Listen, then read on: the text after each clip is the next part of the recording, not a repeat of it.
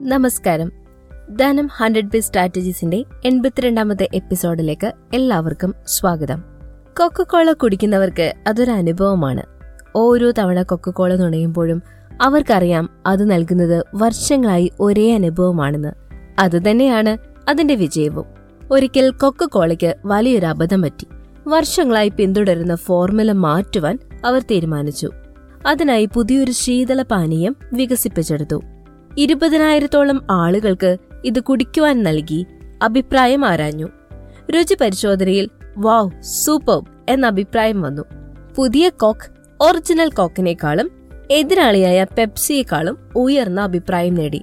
തുടർന്ന് കൊക്കക്കോള തങ്ങളുടെ original coke നിർത്തലാക്കി പകരം പുതിയ കോക്ക് വിപണിയിലെത്തിച്ചു. എന്നാൽ കോക്കിന്റെ ആരാധകർ രോഷാകുലരായി. പുതിയ കോക്ക് മികച്ചതായിരിക്കാം പക്ഷേ ഞങ്ങൾക്ക് പഴയ കോക്ക് തന്നെ വേണം അവരുടെ ആവശ്യം വളരെ വ്യക്തമായിരുന്നു. പുതിയ കോക്ക് അടിപൊളിയായിരുന്നു സംശയമില്ല. എന്നാൽ അത് വിപണിയിൽ ദയനീയ പരാജയമായി മാറി.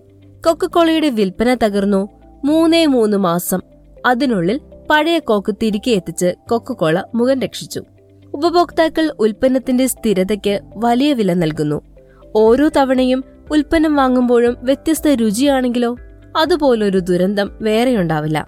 അതെ ഇന്ന് നമ്മൾ സംസാരിക്കുന്നതും ബ്രാൻഡിന്റെ സ്ഥിരതയെക്കുറിച്ചാണ്.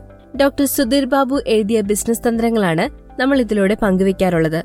ഇത് നിങ്ങൾക്ക് ധനം ഓൺലൈൻ ഡോട്ട് കോമിൽ മാത്രമല്ല Apple podcast Google podcast Amazon music Jio Saavn Spotify Gaana എന്നിവയിലും കേൾക്കാവുന്നതാണ്.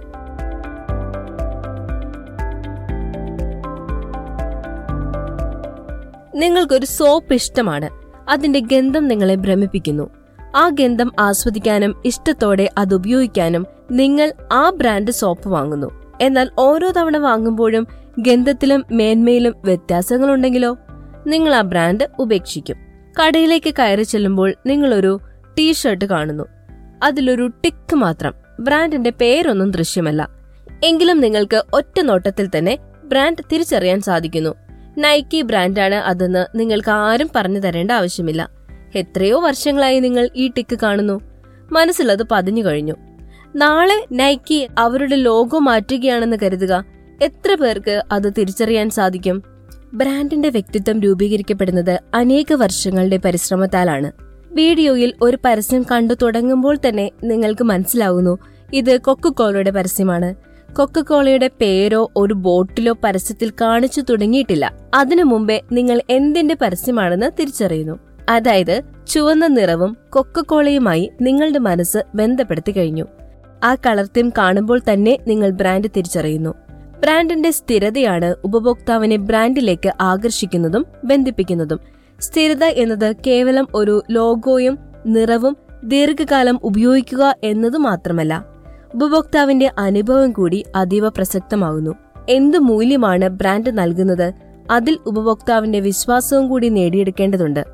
സ്ഥിരതയുള്ള ബ്രാൻഡിന് സൽപ്പേരും അതിവേഗതയിലുള്ള വളർച്ചയും സ്വന്തമാക്കുവാൻ സാധിക്കും.